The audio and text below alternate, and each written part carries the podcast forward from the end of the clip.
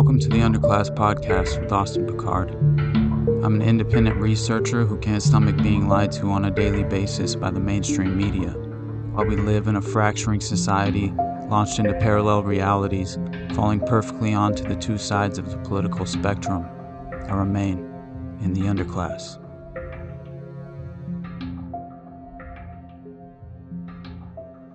Imagine a society that subjects people to conditions that make them terribly unhappy, then gives them the drugs to take away their unhappiness. Science fiction? It is already happening to some extent in our own society.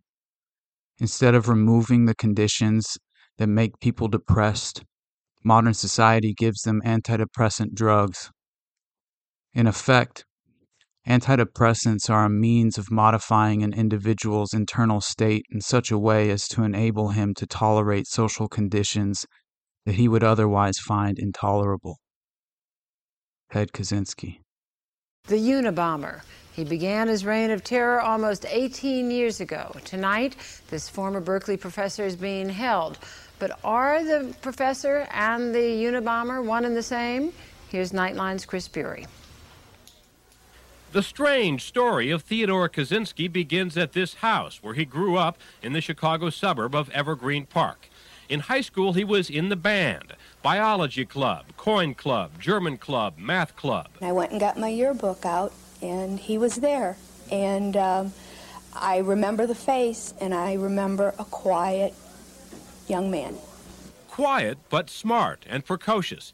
Kaczynski earned a scholarship to Harvard, where he graduated at age 20. Only five years later, in 1967, Kaczynski had his PhD in math from the University of Michigan. He began a two-year stint on the faculty at the University of California in Berkeley. Kaczynski quit in 1969. In 1972, he moved to a remote cabin in Stemple Pass, Montana, where he has lived until his apprehension. Tonight, one of the early victims, a Berkeley professor, seemed quietly relieved. This is the closest they've ever come to naming a name. So I, I kind of believe it might be true, but I just hope it is true because I'd hate to see anyone else get hurt.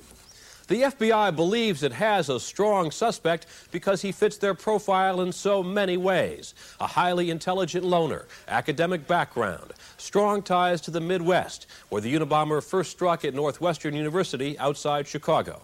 In 1978, a campus guard and the next year a student were injured by two homemade bombs. They were later tied to a device found on board an American Airlines flight between Chicago and Washington. The device misfired, averting a catastrophe. It was clear that the same hand had made both of these bombs. Chris Ronay, then the FBI's top explosives expert, first made the connection between the airline bomb and one of the devices at Northwestern. You look at his techniques of soldering, you look at his selection of components, you look at his, just, just the level of expertise that's shown in carving or shaping things. And you put all that together, you, you, you can arrive at a very individual signature. That signature was obvious again in 1980 at the suburban Chicago home of Percy Wood, a United Airlines executive injured when he opened a book that arrived in the mail. Every device has wood of some uh, shape or form incorporated into the device. There were other tenuous ties among the victims, connections to universities and airlines, hence the nickname Unabomber. Explosives were found at a handful of campuses, including the University of California at Berkeley, where Professor Angelakos picked up a can that exploded in his hands. The main thing was that I lost uh, the tendons in these fingers, and uh, they would have been reconstructed. Three years later, the Unabomber left another package inside the very same building at Berkeley, where Kaczynski had taught math. Blast badly hurt 26-year-old graduate student John Hauser. I also had my uh, Air Force Academy ring on my right ring finger. And when I, when I uh, opened the device, it blew my fingers and the ring off and left an imprint in the wall itself that showed the curvature of the stone, showed the letters of the word Academy, and uh, portions of the ring itself. In 1985, the Unabomber's busiest year, he sent a bomb to this mailbox at the home of a professor at Michigan, Kaczynski's alma mater. That year, the Unabomber killed for the first time. The bombs were becoming more and more sophisticated. He spends an awful lot of time working on these devices, a lot of care and uh, an obsessive amount of time uh, working on them. 14 months later, an explosion in Salt Lake City gave investigators their first big break. There was a, an eyewitness that was able to give a definitive enough description for an artist to, to make a drawing. By now, the search for the Unabomber had become one of the biggest and most expensive in FBI history. But for the next six years, the Unabomber would go underground. It was during this time, around 1990, when Theodore Kaczynski's father was stricken with cancer and committed suicide. The Unabomber did not strike again until 1993 when explosive packages injured a computer scientist at Yale and a geneticist in California. Later, the Unabomber sent two more bombs that killed. In 1994, Thomas Mosser, a New Jersey advertising executive, died opening his mail. And last year, five days after Oklahoma City, timber industry lobbyist Gilbert Murray was killed by a bomb at his Sacramento office. Then in June, the Unabomber took a frightening new tack. Okay, I need to see your picture that ID along with his. For six nerve wracking days, air traffic in California was disrupted and air mail paralyzed. In that time period, the Unabomber had threatened to blow up an airliner leaving Los Angeles in a letter to the San Francisco Chronicle. And is it a credible threat? Yes, the Unabomber has uh, carried out bombings before. But the threat never materialized, and the Unabomber was silent until September, when he blackmailed the nation's most influential newspapers.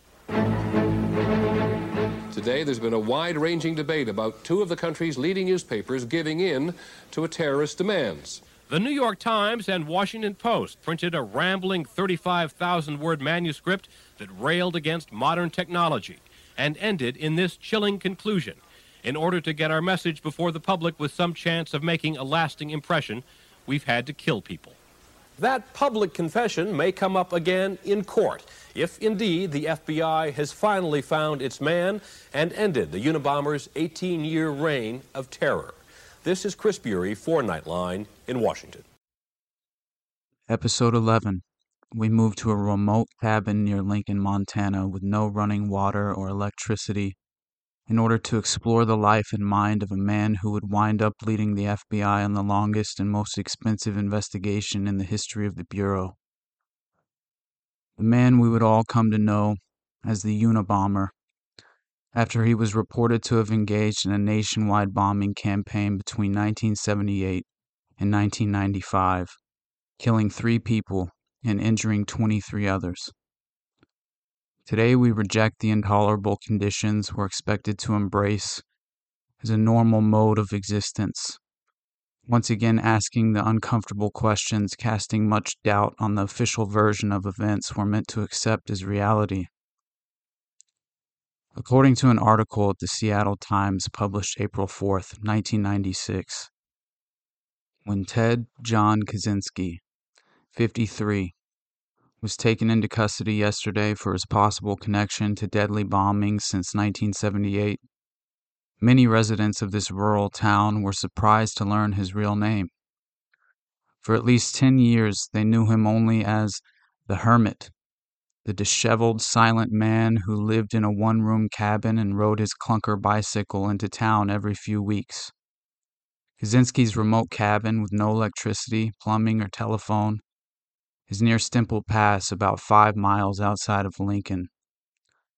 So far had Kaczynski removed himself from society that an FBI agent watching his cabin from a snowbank once saw a cougar stalk and kill a deer. With no sewage hookup, he used his feces to fertilize his vegetable garden. The bearded, long haired loner who never married would ride his bicycle into town for supplies or long visits to the public library.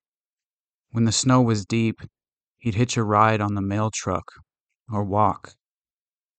Like Kaczynski himself, the cabin seemed rough and wild on the outside. Garbage cans overflowed, beer cans were strewn about the yard, but the jumbled exterior gave no hint of what lay inside. The 10 foot by 12 foot cabin was wall to wall books, according to a neighbor. The only indication that the reclusive mountain man had another life as a Harvard trained mathematician who, according to the FBI, became one of the nation's most wanted terrorists. They were not thrown about, but neatly stacked along the walls, said Lee Mason, who lives less than a mile away. The only other thing I saw was a table and a chair. Mandy Wilson, who delivered his firewood, recalled seeing a large number of candles, apparently to read by. Kaczynski, described as thin lipped and five and a half feet tall, had lived in the town for more than a decade, but no one interviewed yesterday knew about his Harvard degree or his talent for mathematics, or, if the FBI is correct, his affinity for building bombs. Theodore John Kaczynski was born on May 22, 1942, in Chicago, Illinois. By 1952, the family would move to a suburb called Evergreen Park, where Ted would be required to take an IQ test given by a school counselor in the fifth grade when he was only 12 years old.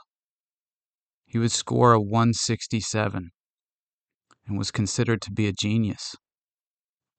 This would prove to be a formative event in young Ted's life, being forced to skip the sixth grade where he was reportedly doing well socially even being considered somewhat of a leader to his classmates. But when moving ahead, younger Ted would be bullied by his older classmates, creating an atmosphere where he began to feel he could no longer fit in socially.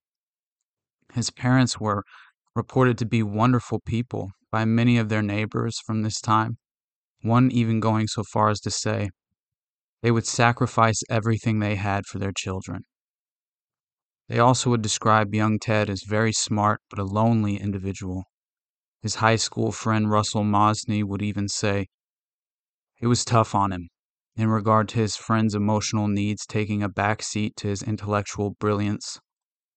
According to an article found at USA Today published in 1996, one neighbor, Evelyn Vanderlyn, said, I have never known anyone who had a brain like he did. Another classmate, Wayne Tripton, would say, He doesn't remember Ted standing out in a crowd. It was like Ted could be there and be disappeared at the same time. A very underreported story in connection to the origin of Ted's mentality shift as a young person. It would happen when he was only an infant. A report at Oxygen.com by Jill Sederstrom claims that when Ted Kaczynski was just a baby, he was temporarily separated from his parents, and his mother has always believed that the experience may have permanently scarred him. He got sick and was taken to the hospital with hives or swollen red bumps that appear on the skin. And his family says he was isolated from his parents as, as doctors tried to determine what was wrong with the infant. Mom always faulted the hospital they would have been there every day visiting him, but the hospital said no, brother David Kaczynski said in a docu-series called Unabomber in his own words. It was kind of like we don't want parents to be in the way. We've got our work to do.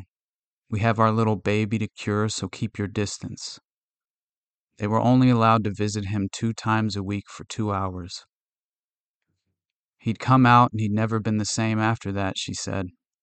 Ted had completely shut down after returning home and stopped smiling and having eye contact with his parents. According to David, it took weeks for his parents to regain his trust a little bit and be able to make some eye contact with their young son Ted.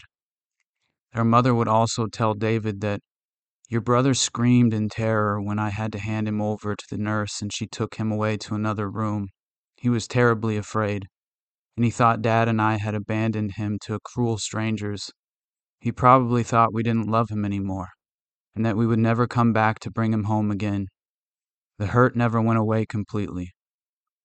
A PhD, Peter Vronsky, would subsequently posit the theory that an infant that doesn't bond with the mother develops psychopathy as a defense mechanism that they feel no pain, they feel no trauma. But of course, at the same time, they lose a sense of empathy, a moral compass, similar to dissociative identity disorder. Family also had concerns of Ted potentially being on the spectrum to some degree. Reportedly, as a child, Kaczynski had a fear of people and buildings and played beside other children rather than interacting with them. His mother was so worried by his poor social development that she considered entering him in a study for autistic children, but would decide against it due to the fact that it would have been too restrictive to Ted's mathematical talents. The San Francisco Gate would report that there were times he would retreat to his attic room and not want to be disturbed. Other times he seemed to be in a trance, Wanda Kaczynski told authorities, as if a veil would descend and he would shut others out as if in a catatonic state. He later developed austere personal habits, his brothers recalled. He never drank alcohol, coffee, or tea, since he deplored the consumption of substances that have mind altering qualities. Ted would go on to excel academically throughout high school. He played the trombone in the marching band and joined multiple clubs, including the Coin Club, the German Club, the Biology Club, and of course the Math Club. A Chicago Tribune article would even mention that while Ted, during this time, had developed an obsession with complex mathematics, he would spend hours studying and solving extremely difficult problems. He had become known with a few other like minded boys at the school with interests in science and mathematics as the Briefcase Boys for their habit of carrying briefcases around. Ted was outperforming others to such a degree that he would also skip the 11th grade and end up graduating by the age of 15 years old. He would be one of the school's five national merit finalists, receiving encouragement to apply to Harvard University, where he would be accepted by 1958 and attend on scholarship at only 16 years old. According to an article at ahrp.org, Dr. Henry Murray, chairman of Harvard University's Department of Social Relations, had devised a screening test for the Office of Strategic Services. OSS, precursor of the CIA, in order to assess the suitability of applicants for the Secret Service. It tested an applicant's ability to withstand harsh interrogation. In the 1950s, Murray led a Harvard team of psychologists in a series of three year experiments titled Multiform Assessments of Personality Development Among Gifted College Men. The experiments were conducted on 22 Harvard undergraduates. The intent was to measure how the students reacted under stress. One of the subjects in these exceedingly stressful, ethically indefensible, confrontational experiments was 16 year old Theodore Kaczynski. In order to preserve the anonymity of these student guinea pigs, they would refer to them by code names only and in an article at The Atlantic in 2000, they claimed that the future Unabomber's code name in the experiment was lawful. But the experiment was anything but lawful. In fact, it was sadistic. The intent of the experiment was to undermine the students' sense of self worth by subjecting them to intense aggressive verbal attack. Murray himself described the intensive interrogation the students were subjected to as vehement, sweeping, and personally abusive attacks that assaulted the subjects' egos and most cherished ideals and beliefs. The Alliance for Human Research Protection continued outlining the details of the abuse, claiming that the undergraduates were asked to write an autobiographical essay describing their most personal beliefs and aspirations, as well as their deepest sexual desires. They were taken individually to an interrogation room with a one way mirror, where they were strapped to a chair with electrodes attached to monitor their physiological responses. Each student was subjected to lengthy, abusive harangues by a law school student who had been given a detailed psychological battle plan by Murray. The students were deceived, ridiculed, and humiliated. In essence, Students were put through a brutal version of the third degree, otherwise known as torture. Over the next three years, the volunteers were repeatedly humiliated, verbally assaulted, and sexually debased. The entire proceeding was filmed from behind a one way mirror, and each victim was required to relive his humiliation on film. Ted Kaczynski would spend over 200 hours as a part of this study that would later be traced back to the man himself, Dr. Sidney Gottlieb, better known as the Black Sorcerer of the Central Intelligence Agency and the driving force behind the covert illegal experiments known as Project MKUltra. Dr. Henry Murray was director of the Harvard Psychological Clinic and the School of Arts and Sciences after 1930. During World War II, he had left Harvard in order to work as lieutenant colonel for the Office of Strategic Services, where they utilized his technique called the situation test in order to help facilitate the assessments of potential agents for the OSS and the British War Officer Selection Board. Murray would even participate in helping complete the personality analysis of Adolf Hitler before returning to Harvard by 1947 as a chief researcher, where he would establish the psychological clinic annex on campus, later becoming the site for the experiments.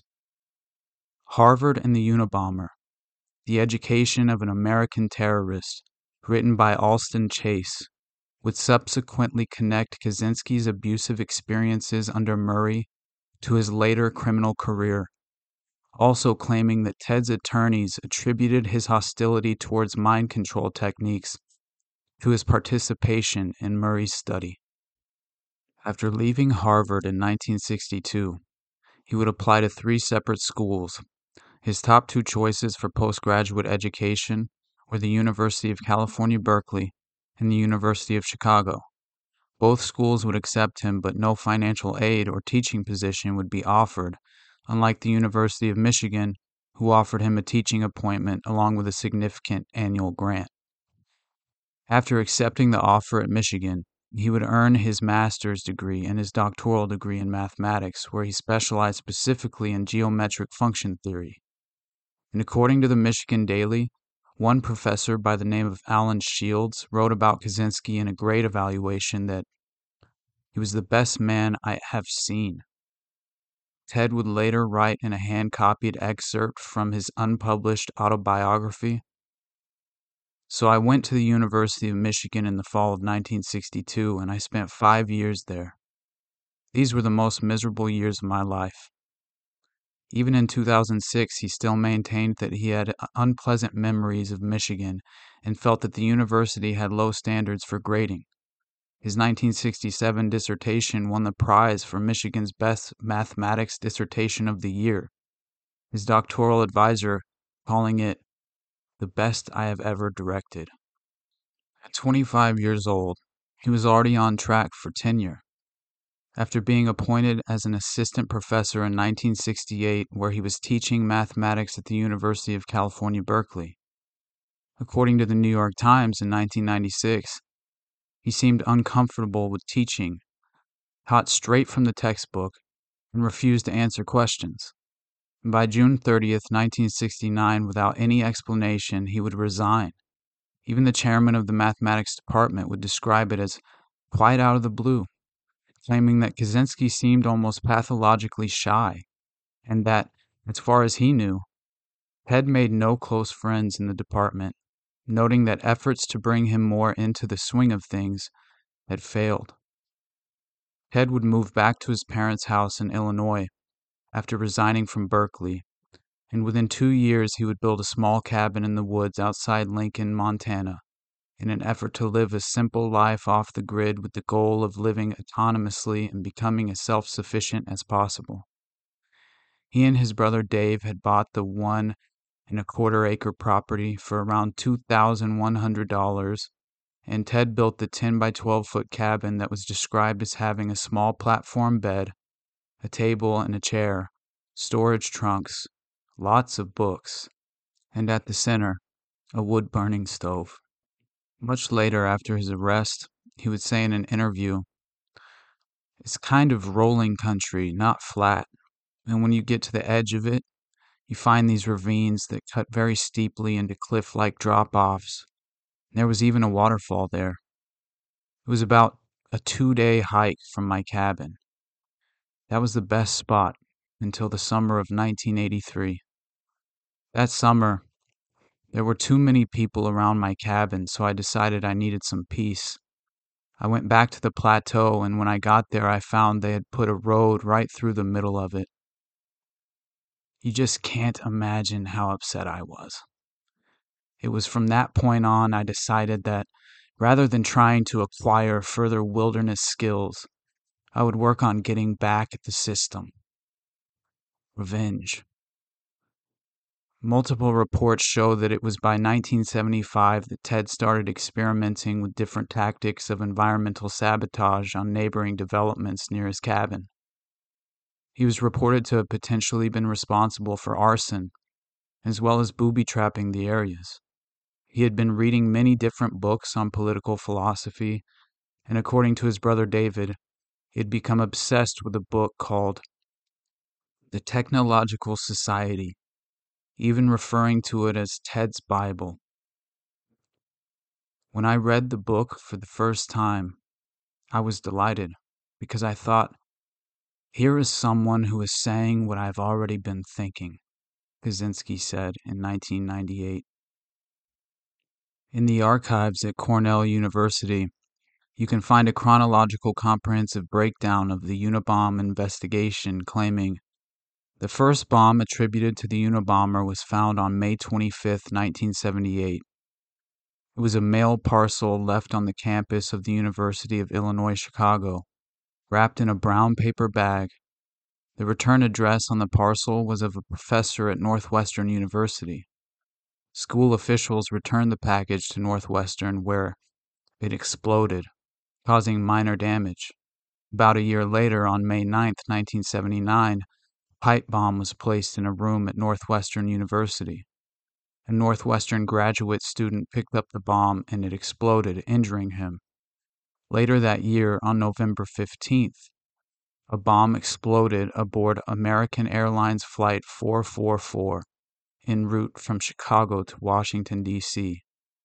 Although the plane landed safely, 12 passengers were treated for smoke inhalation. Investigators later determined that the bomb was inside a mail parcel in the cargo section of the plane. They determined that the package was mailed from Elgin, Illinois. Up to this point, the bombs were treated as separate cases. If there was any thought that these were the work of a single man, it wasn't reflected in the work of the federal and local authorities involved. It took an attack against a well known public figure to bring the Unabomber to the attention of federal investigators. On June 3, 1980, Percy Wood, the president of United Airlines, received a letter in the mail. The letter informed him that he would soon be receiving a book of social significance. It was signed Enoch W. Fisher. A week later, on June 10th, Wood received a hollowed out copy of Ice Brothers by Sloan Wilson. When he opened the book, it exploded, injuring him. Postal inspectors responded to the Wood bomb having little or no knowledge about Flight 444. They contacted the Federal Bureau of Investigation to investigate the Wood bombing. A case file was opened, and the case was called Unabomb. According to the FBI's six letter naming convention, UNA stood for United Airlines. Because of design similarities between the Wood bomb and the Flight 444 bombing, they attributed the two bombs to the same actor.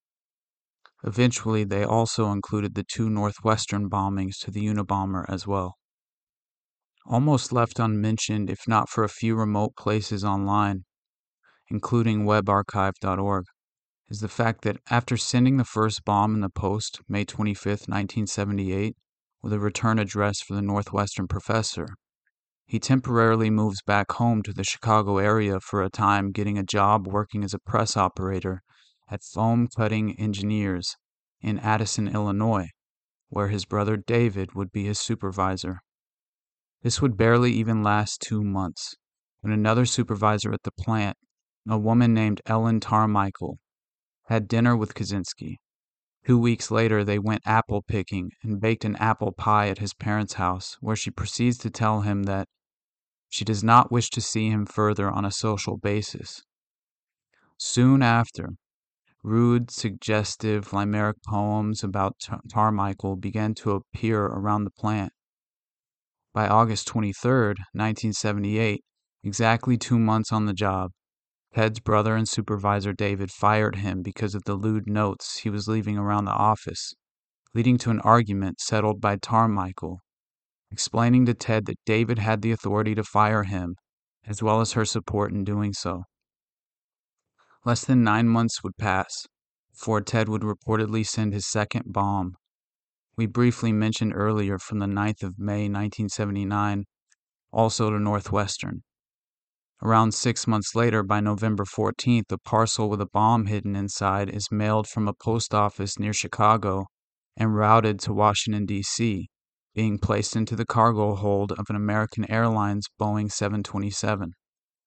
The bomb would detonate when the plane reached 34,500 feet due to a barometer being equipped in order to measure altitude. But because of the ignition mechanism not accounting for the pressurized cabin during the flight, the device would not explode or cause the intended damage. Smoke would still fill the cabin, forcing an emergency landing at Dulles Airport, where 18 passengers would be treated for smoke inhalation. The fourth bomb sent to American Airlines President Percy Wood would be the first time initials were used.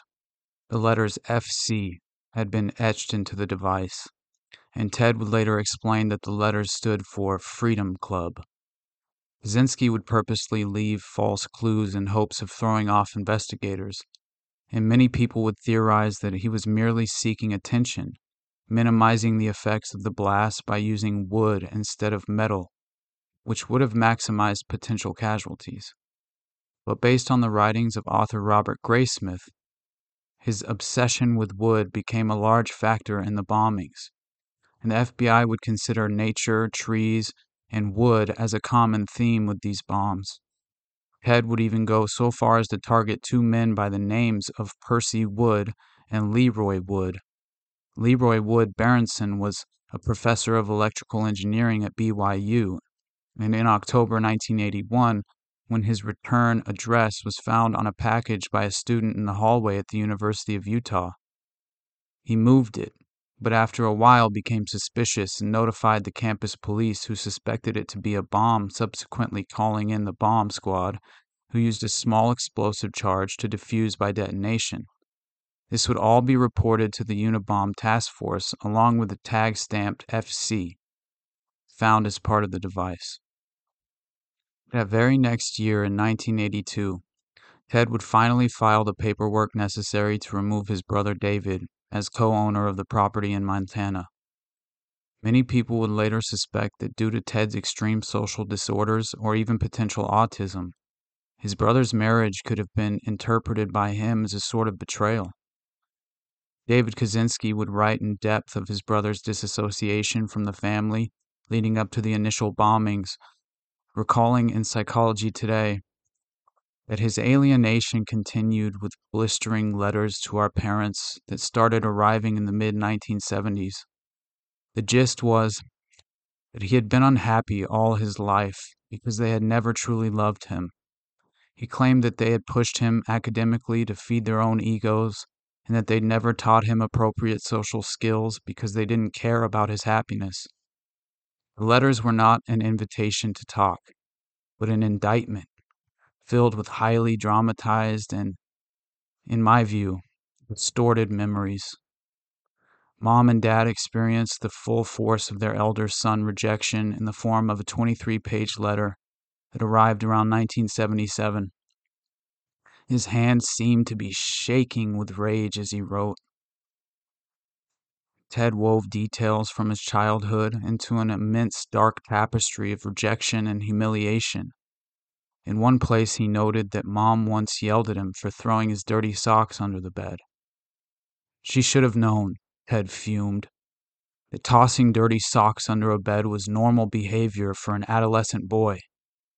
The letter read like a three year old's temper tantrum translated into an adult's analytical language. What I found most disturbing was that it seemed calculated to inflict pain. As much as I tried to normalize Ted's behavior, a voice in the back of my mind told me that something had shifted dramatically in his world. A world so much stranger and darker than I had previously guessed. For years after, he cut off relations with our parents. I still corresponded regularly with Ted. I soon realized that I couldn't soften his feelings toward mom and dad and that I needed to tread carefully around that topic if I wanted to maintain a relationship with him. I couldn't imagine my life without Ted's presence. Nor could I imagine him completely isolated from human contact. And I seemed to be the only person he allowed into his increasingly narrow world. Shortly after he removed his brother as co owner of the property, that very same month, May 1982, a package was mailed to a professor at the University of Vanderbilt named Patrick C. Fisher, whose secretary by the name of Janet Smith, upon opening his mail, opened a sink trap device with wooden plugs exploding, leading to serious injuries to her face and arms. The return address found on the package was once again for Leroy Wood Bearnson, the same return address found on the bomb that was defused at the University of Utah less than seven months prior, leading investigators to assume that the package was intended for him. Once again, the initials FC were found on a small tag inside the bomb. Less than two months later, July 2nd, in a faculty lounge at UC Berkeley, a professor would find on the ground what he thought to be a piece of engineering equipment reported to have complicated looking dials on it and a handle. After lifting the handle, the device would explode, proving to be a pipe bomb inside a gasoline can. A note was found reading, Woo, it works. I told you it would. RV. The letters FC would once again be present inside the device, and the engineering professor would sustain injuries to his hand, arm, and face. It wouldn't be until May 15, 1985, when another bomb was sent to the exact same place on UC Berkeley campus that had been targeted nearly three years prior, this time severely injuring a graduate student. This would mark the first bomb attributed to the Unabomber, where he would use metal caps instead of the less destructive wooden caps, leading investigators to believe his tactics were escalating as the devices were becoming more sophisticated and powerful over time. Cornell.edu archived an article referencing this time in the investigation, claiming, By this point, the FBI and the Postal Inspection Service had demarcated the investigation. The FBI would handle place devices, while the Postal Inspection Service would investigate mail devices. Although the devices were becoming more powerful with each attack, the Unabomber was still a craftsman, refusing to purchase readily available components choosing instead to manufacture them himself. Profiles of the Unabomber were still very much at sea. Investigators were putting together a profile of a serial bomber, a virtually unknown commodity, by reference to previous serial arsonists. This was unprecedented. The only thing the feds had to go on was a vague concept of a naturalist obsessed with wood, considered to reside somewhere in either Chicago, San Francisco, or Utah and something to do with what were thought to be initials, FC, found on almost every device attributed to the Unabomber. It took seven years and eight bombs for Ted to escalate into using metal caps, presumably with the intention to inflict more damage. The next bomb was sent to the weapons manufacturer Boeing in Auburn, Washington. Luckily, the bomb sat in the mailroom for over a month causing the batteries in the bomb to dry up before workers at the company partially opened the package and became suspicious, quickly notifying a bomb squad that would defuse it by detonation. Nearly five months later, on November 15, 1985, a psychology professor named James McConnell had sent a package opened by his assistant, nearly blowing off his arm. Less than a month later, the first human life was claimed. When on December 11th, the owner of a Sacramento computer store moved a package in the parking lot, causing it to explode. His death was caused by shrapnel piercing through his heart. All three of these bombs were discovered to have metal plugs with the initials FC. The Unabomber would not strike again until February of 1987 in Salt Lake City, Utah. Just like his prior target, this was another computer rental store, although he would get sloppy this time, leaving two eyewitness accounts. For the first time, we had a description of the potential perpetrator. A sketch of the suspect was made based on one of the eyewitness reports, and the iconic picture of a hooded man with a mustache and aviators was widely disseminated.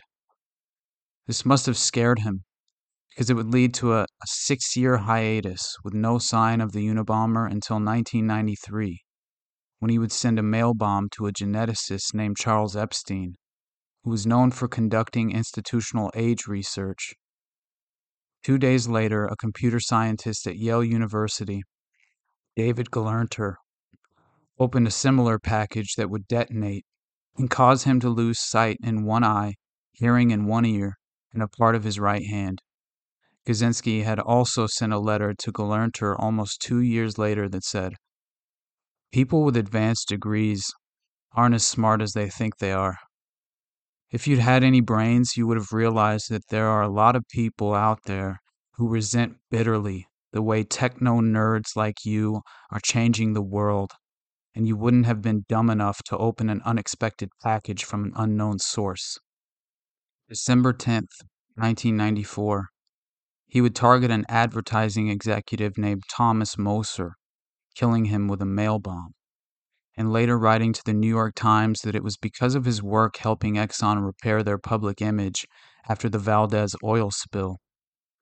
The final victim of the Unabomber was the president of the timber industry lobbying group California Forestry Association, who was also murdered by a mail bomb on April 24, 1995. That very same day, four separate letters claiming to be a part of an anarchist terrorist group called the Freedom Club would be sent out to four different individuals, including the editor for the New York Times. The context of the letter would provide some perspective on the potential motive behind his selection of targets, including scrupulous details of the devices used in the attacks. He would even offer what he called a bargain, claiming upon the publishing of his 35,000 word essay the Freedom Club would desist from terrorism. He would mail several more letters to other publications, including copies of what the FBI would come to call the Unabomber Manifesto. After much deliberation, the New York Times and the Washington Post, on recommendations from the Attorney General and the Director of the FBI, would jointly publish the manifesto September 19, 1995, and in a sort of twist of fate, this would inevitably lead to his capture. By this time, David Kaczynski had been approached by his wife, Linda, and he would later write about a time in the summer of 1995 when she would sit him down for a serious talk, asking, David, has it ever occurred to you, even as a remote possibility, that your brother might be the Unabomber? David would write an article published in 2016 with the title My Brother, the Unabomber, where he would say, Reading the manifesto on a computer at our local library, I was immobilized by the time I finished the first paragraph. The tone of the opening lines was hauntingly similar to that of Ted's letters condemning our parents. Only here, the indictment was vastly expanded. On the surface, the phraseology was calm and intellectual, but it barely concealed the author's rage, as much as I wanted to. I couldn't absolutely deny that it might be my brother's writing. David and his wife Linda would hire a private investigator in an attempt to discreetly investigate his brother after they reportedly spent time cross referencing letters Ted had sent to numerous publications in the 70s, concluding that the phrasing was very similar. Both the New York Times and Washington Post would report that David then hired an attorney to organize the evidence and contact the FBI due to concerns that Ted needed to be protected from a potential FBI raid that could possibly result in a similar outcome to that of Waco or Ruby Ridge. He would later admit that after reading the manifesto, he was only half convinced of the match. However, in 1996, an FBI criminal profiler would determine that after comparing the letters with the manifesto, there was better than a 60% chance. It was now in the hands of the FBI by February 1996. And after using complicated linguistic analysis along with combined evidence, this was enough to obtain a search warrant. It is worth mentioning that according to the affidavit, FBI officials were not at all unanimous in the identification of Ted as the author of the manifesto. And even on the search warrant itself, it was noted that several experts believed the manifesto had been written by another individual. On January 22, 1998, Ted Kaczynski would plead guilty to all charges accepting life imprisonment without the possibility of parole later attempting to withdraw the plea, claiming he had been coerced into accepting it by the judge. The prosecution had been aggressively seeking the death penalty, even after contention surrounding his psychiatric diagnosis would nearly keep him from standing trial. Ted himself would later vehemently reject the psychiatric diagnosis, concluding that he suffered from paranoid schizophrenia, and two prison psychologists he claimed had been telling him for four years that they saw no indication of this, and the diagnosis was ridiculous and a political diagnosis. Many other people have suggested that it was a potential legal strategy used by the family in order to spread the idea he suffered from mental illness in hopes of saving him from execution. Ted's mother, Wanda, would claim in a public statement through her attorney that all her sympathies are with the victims and their families, but she does not believe her son could be the Unabomber. In a sworn statement, Brother David Kaczynski claims he only told the FBI he had suspicions his brother was the Unabomber, but that the warrant made it appear that he believed that that was the case, which did not fit the tone or spirit of what I had told the FBI. Now, before we come off the fence and make judgments of our own, I find it necessary to highlight some of the content with, within the manifesto itself, which reads almost like a prophetic novel outlining the dystopian future we now call the present. In my mind, there is no justification for the violence he's reported to have engaged in, although I find it crucial to approach the reading of his manifesto with an open mind. Industrial Society and Its Future by Theodore Kaczynski. The Industrial Revolution and its consequences have been a disaster for the human race. They have greatly increased the life expectancy of those of us who live in advanced countries, but they have destabilized society, have made life unfulfilling, have subjected human beings to indignities, have led to widespread psychological suffering, and have inflicted severe damage on the natural world. The continued development of technology will worsen the situation. It will certainly subject human beings to greater indignities and inflict greater damage on the natural world. It will probably lead to greater social disruption and psychological suffering, and it may lead to increased physical suffering, even in, in advanced countries. The industrial technological system may survive or it may break down. If it survives, it may eventually achieve a low level of physical and psychological suffering, but only after passing through a long and very painful period of adjustment, and only at the cost of permanently reducing human beings and many other living organisms to engineered products and mere cogs in the social machine. Furthermore, if the system survives, the consequences will be inevitable. There is no way of reforming or modifying the system so as to prevent it from depriving people of dignity and autonomy. If the system breaks down, the consequences will still be very painful. But the bigger the system grows, the more disastrous the results of its breakdown will be.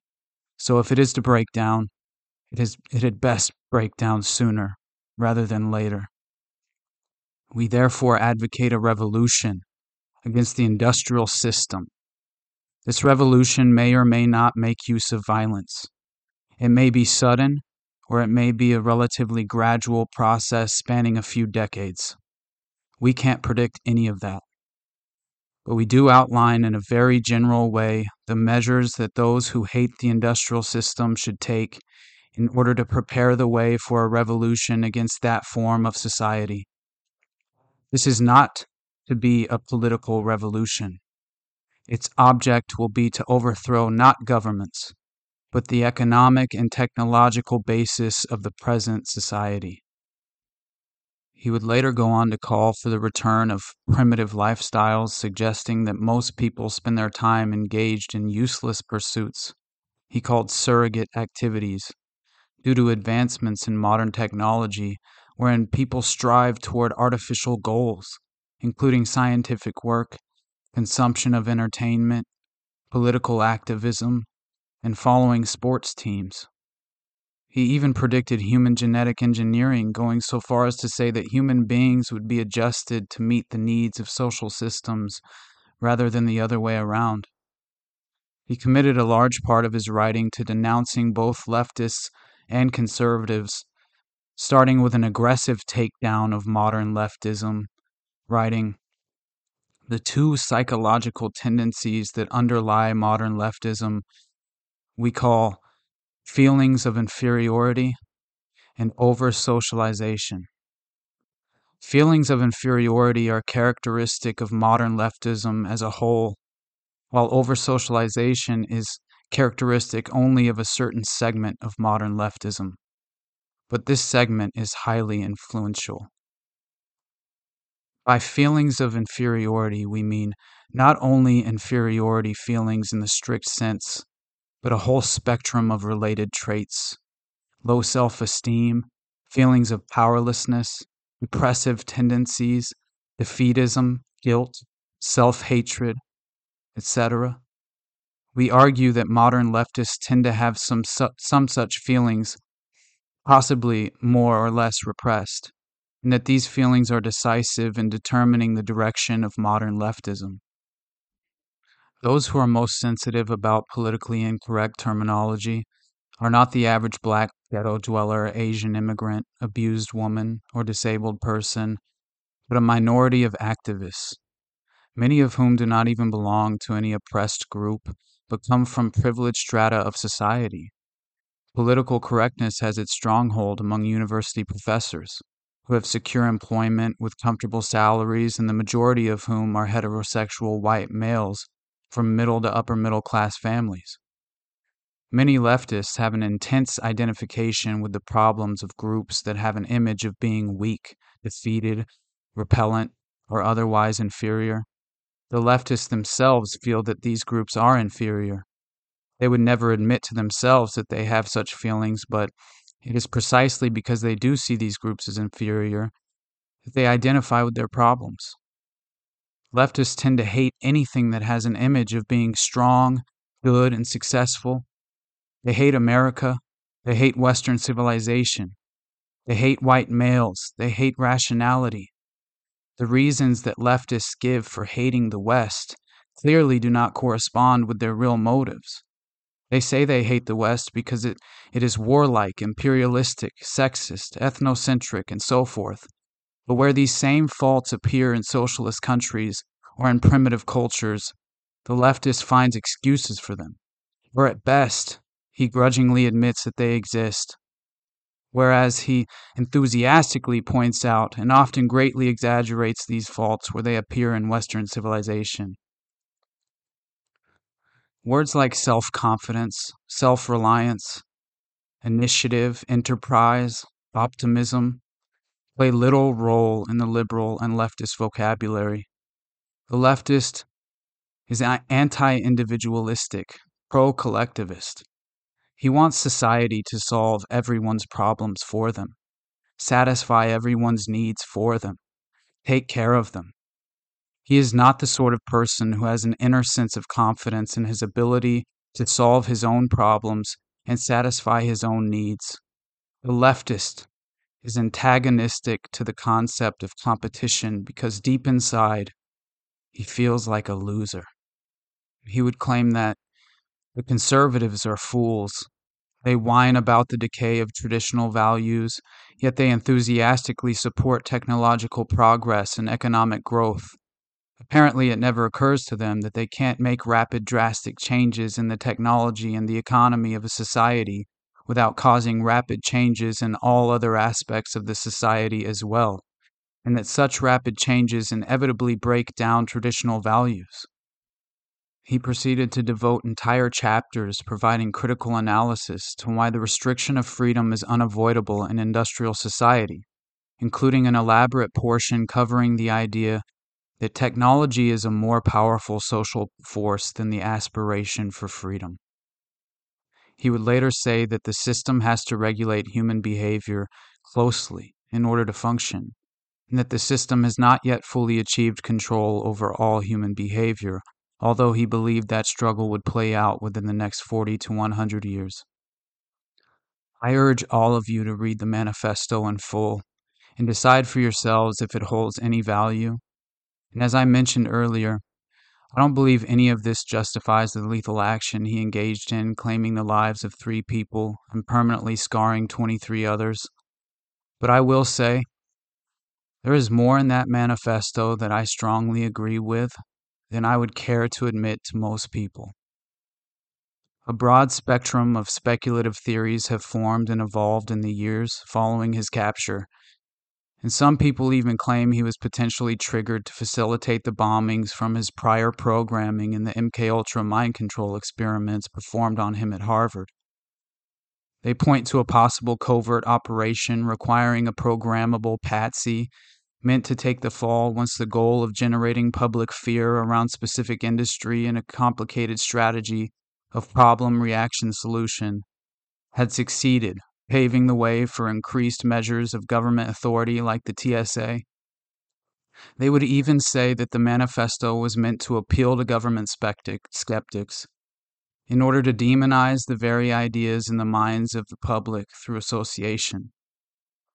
Others would claim a more plausible theory that perhaps this was all just an inevitable reaction to his unfortunate experience at Harvard nudging him down a path of isolated radicalization.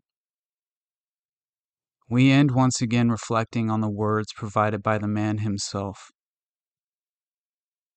Our society tends to regard as a sickness any mode of thought or behavior that is inconvenient for the system. And this is plausible because when an individual doesn't fit into the system, it causes pain to the individual as well as problems for the system. Thus, the manipulation of an individual to adjust him to the system is seen as a cure for a sickness, and therefore as good.